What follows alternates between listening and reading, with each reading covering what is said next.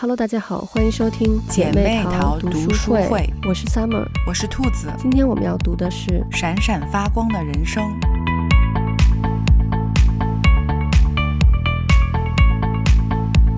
这本书是咱们之前读过的《山茶文具店》的续集。嗯，因为咱们在读完《山茶文具店》之后，又读了一些别的书嘛。嗯，然后这周一读这个书，就有一种跟老朋友见面的感觉。嗯，因为作者描写的每个人都感觉非常生动，非常生活化，就像是我们真实生活中身边会出现的人一样。嗯，所以在读这个续集的时候，就感觉特别亲切。对，而且就感觉我们之前读的书，呃，信息量就是观点都很大，信息量很足。嗯、然后看这本书就感觉一下子就慢下来了。对，因为我觉得就好像是在看日记一样，就跟着他再过一遍。嗯嗯，他们的生活，然后就有一种自己好像也在镰仓的感觉，所以就好像就是度假了，就突然慢了下来，没有那么大的观点输出了。嗯、对，而且看完这个书之后，特别想去一趟镰仓。嗯，我也是，尤其是他这本书还介绍了很多吃的，对，然后就特别想去吃。对对对，但是我一开始要先对这个书吐槽一下，因为我觉得就是。我跟这个书的女主就是鸠子，我感觉我们俩性格就完全不一样，嗯、所以就有一些她做的事情，我就不是特别理解。我觉得第一个就是。我看他写他和蜜郎，就是他的那个新婚丈夫之间，我感觉住的也不是很远，嗯，然后就感觉就是步行的距离，嗯，而且里面还有一次写到他们去看那个新的店面，打电话之后十五分钟就在那个新的店面见面了嘛，嗯，而且鸠子是上班的中间出来的，他出门的时候还在他的店门口写的那个告示是五分钟之后回来，嗯，所以我感觉就是他的家和蜜朗家就是绝对超不过步行三十分钟的距离吧，然后但是为什么他们新婚之后不立马住在一起呢？嗯、对，我也有这个疑惑，而且我觉得如果是，呃。尤其是他们还就是在蜜恋期，对，要是我，我就会很想说，每天下了班又这么近，那肯定就会立马见面呀。对。然后，但是他们好像还是约定要到周末才一起见面，然后平时就是像两个在，嗯、一个在呃北城，一个在南城打工的 人，然后约到周末见面，就是有这种感觉。对。但其实他们确实感觉是住得很近的，不知道是不是就是他们当地的文化。还是怎样？嗯，对，嗯，我当时也是有这个疑惑，感觉不像是新婚的夫妻，真的。然后还有一点不理解的就是，为什么日本人一定要等到家里的那个男主人回家之后才能吃晚饭呢？就是太太和小孩子就这么在家等着，嗯、而且一般日本人不是都会加班嘛？就是先生回家一般都很晚了，嗯、然后就是我觉得。这么晚吃晚饭对身体好吗？因为吃完晚饭感觉就差不多要睡觉了，就感觉是不是不消化之类的。嗯，嗯，我觉得可能也是文化不同，因为我觉得要是在咱们这儿，嗯、那肯定就是哦，那你要加班晚回来，那那我们就先吃了，比如给你留一份饭，或者说他可能也不回来吃了。对对。对，但是我发现好像就是洋人也是这样，就是他们吃饭倒是不晚，嗯、但是他们睡觉都特别早。嗯就是差不多九点就上床了，然后其实小孩睡得更早，就是七八点钟就睡了，所以他们也是就是感觉差不多吃完饭，然后洗个澡就睡了。我就感觉好像只有中国人。会考虑说吃完饭消化不消化的问题，嗯，而且我也从来没有见过洋人在吃完饭之后散步的，因为你像咱们就会，比如说有时候天气挺好的呀，嗯、或者吃完吃的有点饱，然后就出去散个步，嗯、然后你感觉特别舒服嘛。对。但是我就在这边感觉就只有看到中国人出去散步，没有看到洋人是 出去散步的这种，我不知道他们是。对这个概念是是一个怎么样的感觉？嗯，那可能还真是文化上不同，因为像咱们就是会有说什么睡前四个小时就不要进食之类的这种这种话，尤其是如果要减肥，就一定会说。不要在睡觉之前吃东西啊，什么之类的。嗯，然后就是看这个，我还想到就是之前看那个坡道上的家里头也是，就是我觉得日本人好像他们的性格都是比较内敛的那种吧。嗯，因为我就是那种心里想了什么我一定要说出来的那种人。嗯，但是就看这个鸠子，然后还有那个坡道上的家里面那个李沙子，嗯，他们就是心里头想了超多超多的内心戏，然后但是什么都。不说出来，然后我看的时候我就特别着急，你知道吗？是是这样，就是嗯，尤其是鸠子，我觉得他。挺多愁善感的，他有很多思绪，嗯，然后因为你看他写的东西就是有很多细节上的描写，所以说他应该是一个就是很观察入微的一个人，嗯，所以他的思绪就很多，但是又发现他都停留在想上，但是真的到做呢，可能又没有了，嗯，我觉得在这一点上，咱们其实我觉得比他要更直接一些，有很多事情可能就是。呃，直接打个电话或者当面就说，对，可能这个事情就就解决了。对，嗯，包括就我觉得像他和上代之间有很多的嗯不愉快的回忆，然后还留下一些遗憾。其实我觉得有一些。也许可能换成我，或者是你，这个事情就不会有发生了。对，没错。你看上代就是给那个意大利的那个静子小姐写的信，其实表露了很多他对鸠子的爱，嗯、但他都没有直接跟鸠子说出来。对，如果说出来的话，我觉得他们俩就不会有那么大的矛盾。没错，所以就是爱还是要表达出来的。我觉得就真的就是这种亲密关系之间沟通特别特别的重要。嗯，就是爱要及时说出口。嗯对，所以就像咱们之前提到像，像呃需要一些仪式感啊，这些其实都是为了表达爱，对，嗯，都是为了促进双方的关系。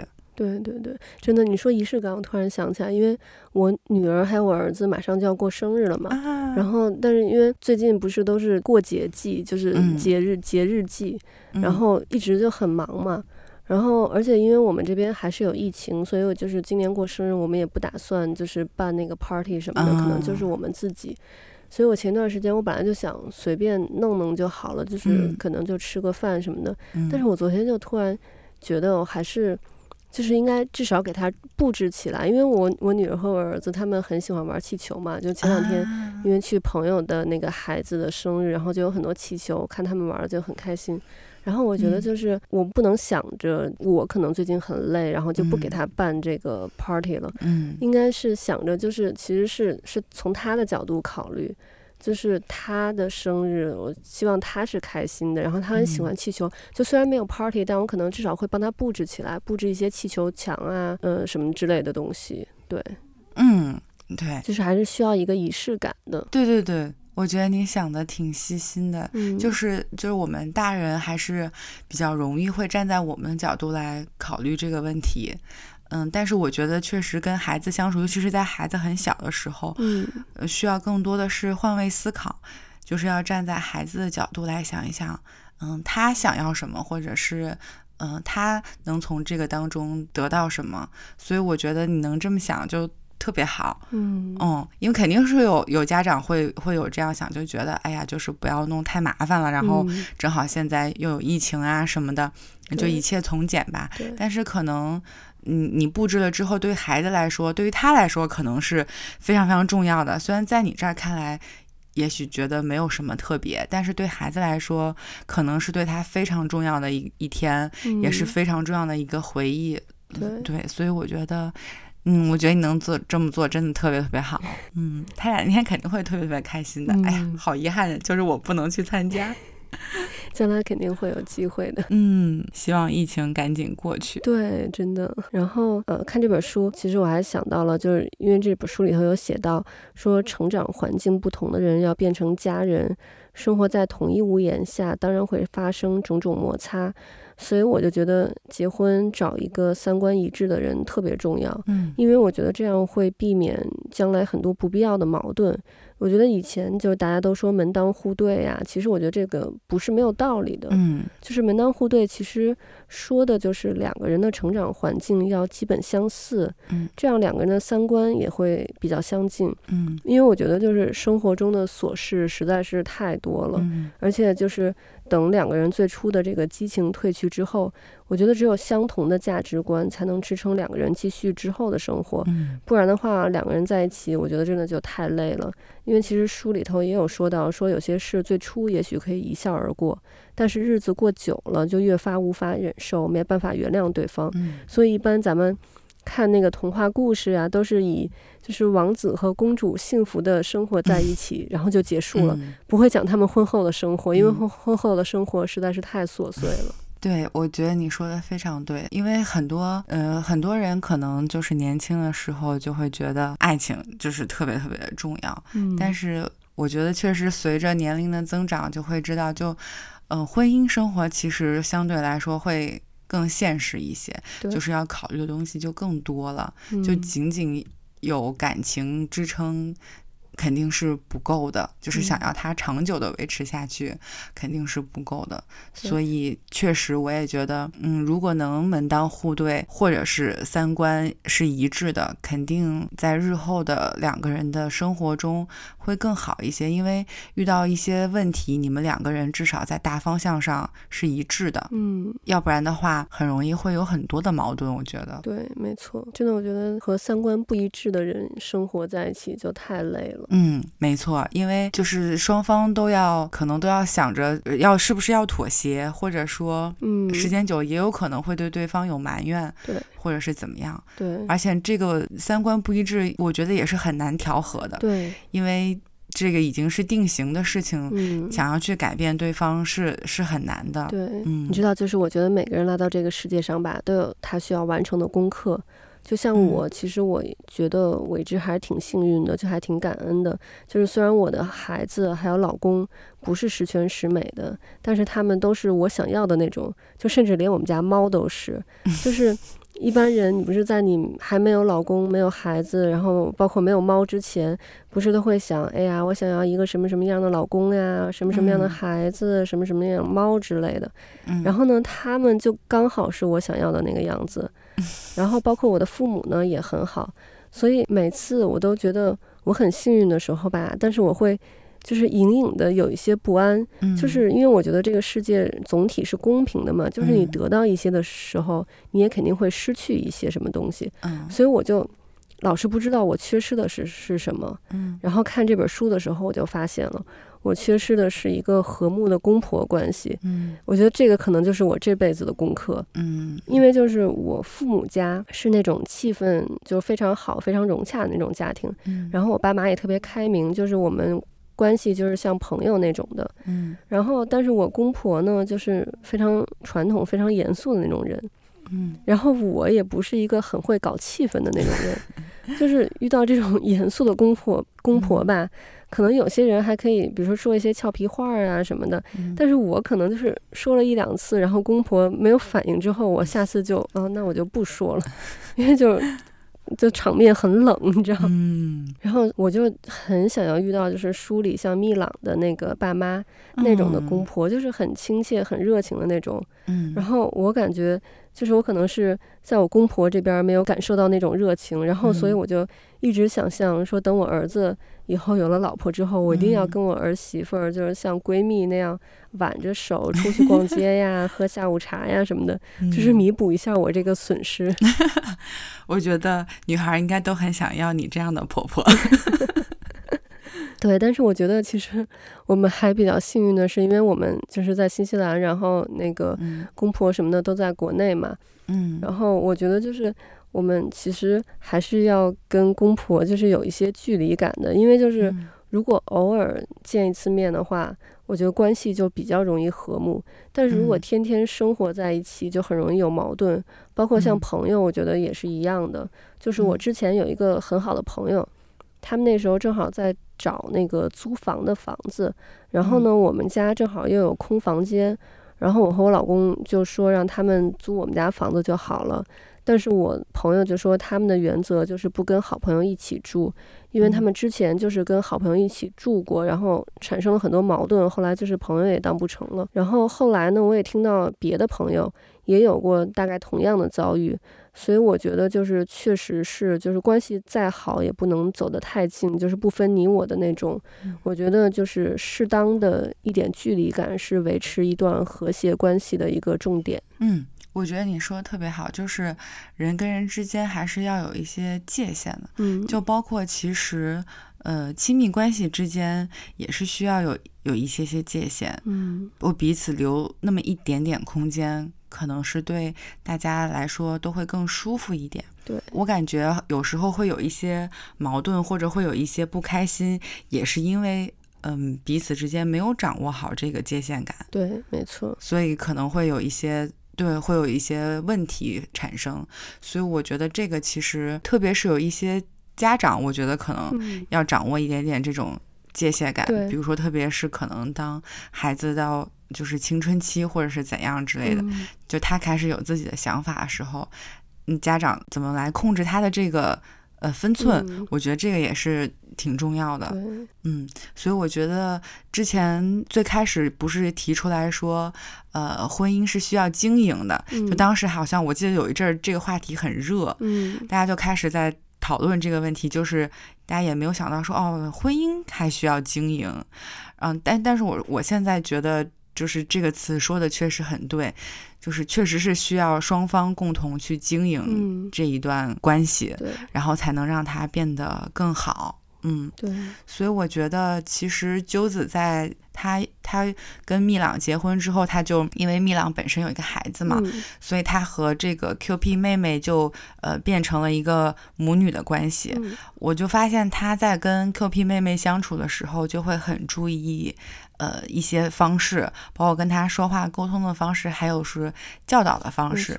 然后，因为他。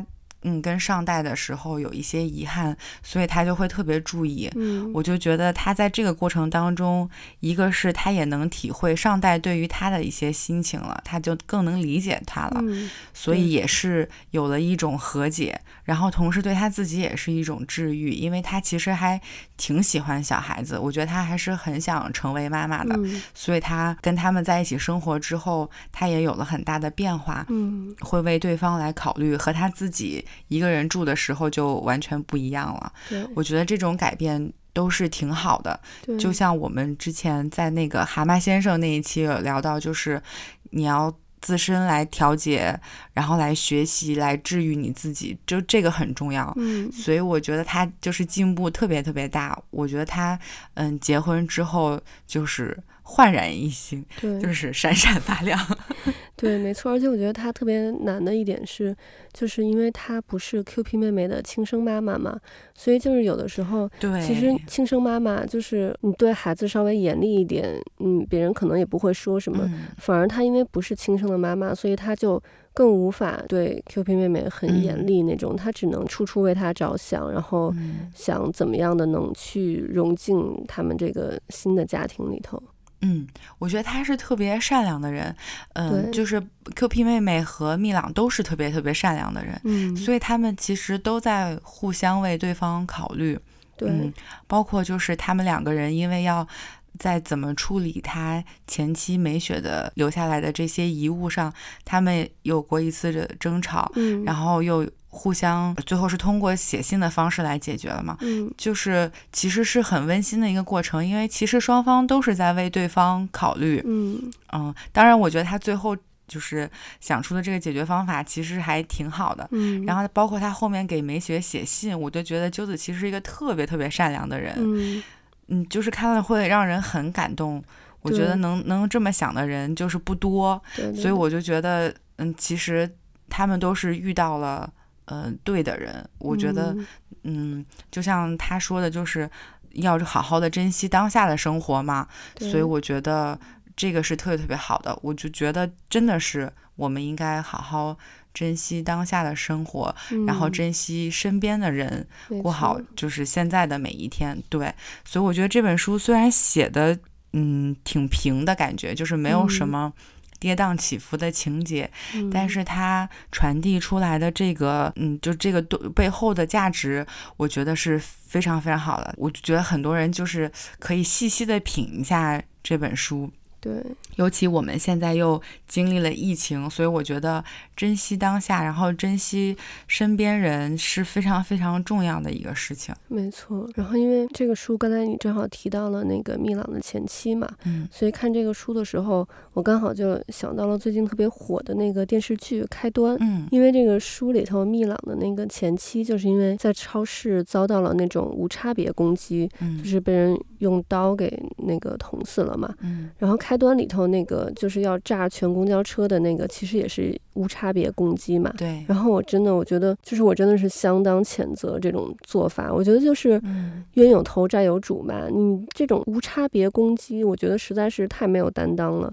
就是明明你可以选择很多其他的方式来解决你的这个问题，嗯，但是就是你选择了最不应该的那种，就像我们第三期里头讲的那样，嗯、就是成年人，我觉得要为自己的行为负责。嗯，我当时也看这个电视剧了，我就每一次他就是要爆炸，然后我都特别特别揪心，嗯、然后每一次都在想说，哦天呐，就是他们什么时候。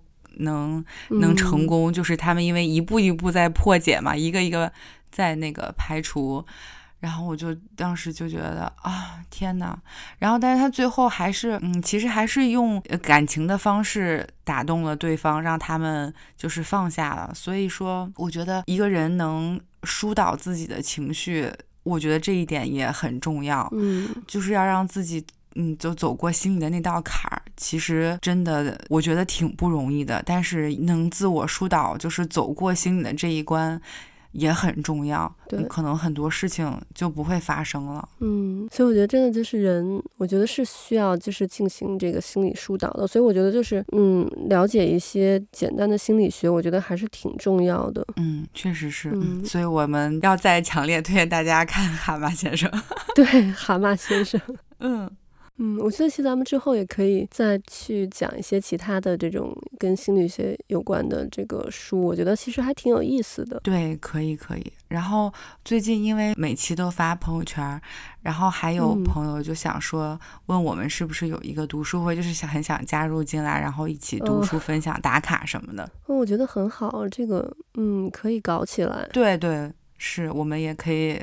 考虑一下，看看一个什么样的形式，是不是建一个微信群什么的，然后可以大家一起分享感受，然后一起打卡。对，因为因为像非暴力沟通，我就觉得很适合作为打卡。嗯，真的，就比如我们可以分享我们做了什么事情或者有什么感悟，然后打一个卡，就是自己完成了这个一个非暴力沟通。我觉得这个还。挺好的，对对，没错。我觉得就是其实大家互相有一个监督，一个鼓励，嗯，其实还挺好的。就像咱们读书，嗯，可能因为咱俩其实都喜欢读书嘛，嗯，但是如果咱们不去做这个节目，可能不会到每周一本书的这个这么一个密集的程度。然后，因为正是因为咱俩要做这个节目，然后就是对自己也是一个激励，就是我每周要去读完一本书，然后要去思考这个书里头的内容，然后要去跟大家分享这样子。没错，我就是每天都有做作业的感觉，就会说 啊，我今天还没有看书呢，然后就是不行不行，我现在一定要看一会儿书。然后，但是我觉得也很好，就是会有了一段。嗯，静下心来，然后能够独处、安静的看书的这么一个时间，我觉得也非常非常的好。没错，没错，就是能让我自己停下来，就是可以思考。嗯，然后我就会有一种，哎呀，这一个月看的书好像比去年一年看的书都多的这种感觉。然后就还有朋友说，哦，原来你是你们是真的看完这个书才录的呀？然后我说是的，是的，我们是真的很认真的在看这个书。他们都觉得一周看一本实在是太不可思议了，太疯狂了。对，所以真的时间挤一挤还是会有的。对对对，因为我真的就是我之前还在上学的时候，我都还是就是会写一些东西啊什么的。但是之后工作了，好像就没有时间去写一些东西，也没有时间静下来的去思考。然后我就觉得，就是那段时间，嗯，感觉平常跟人沟通呀、交流也没有之前的那个思维，呃，速度快了。然后最近一段时间，就是咱们因因为录节目嘛，然后又大量的去看书，我觉得我的就是包括语速呀什么的也变快了。这就说明我的就是大脑运转的这个速度要比以前 要快了。嗯，对，我也有这种感觉，而且我就觉得我们工作嘛，就是一直是在输出，嗯，但是我们输入的会比较少。因为不像上学的时候是一直在学习，嗯，呃，那现在工作就一直是在输出，但是有时候你就会觉得，哦，还是需要有一些输入，就没有输入怎么能有输出呢？所以就是你就是能体会到，就是哦，还是要一直在不断的学习。嗯，我觉得，所以真的看书应该是一辈子的事情。真的，真的，我就是特别羡慕那个说话特别有条理的人。嗯，就是我不知道你知不知道有一个人叫尹烨啊。我不知道耶，就是那个看那个圆桌派里头啊，有他，然后他就是说话特别有条理，而且他就是他看进去的所有东西，他都能记得住，而且能说出来。哦，那太对我真的特别特别羡慕这样的人。嗯，所以我觉得咱们就是也加油，加油，然后最后变成这样的人。好。我们今年可以多看点书。我们已已经做了五期了，对吧？六期了，嗯、这是第七期。今天、这个、啊，六期了，嗯，这是第七期。对，嗯，挺好的、嗯。我们新年又有一个新的开始。对，我们一起闪闪发光的人生。对，所以大家就要记住这个咒语：嗯、闪闪发光。对，OK，那我们今天的节目就到这里啦，我们下期再见，拜拜，拜拜。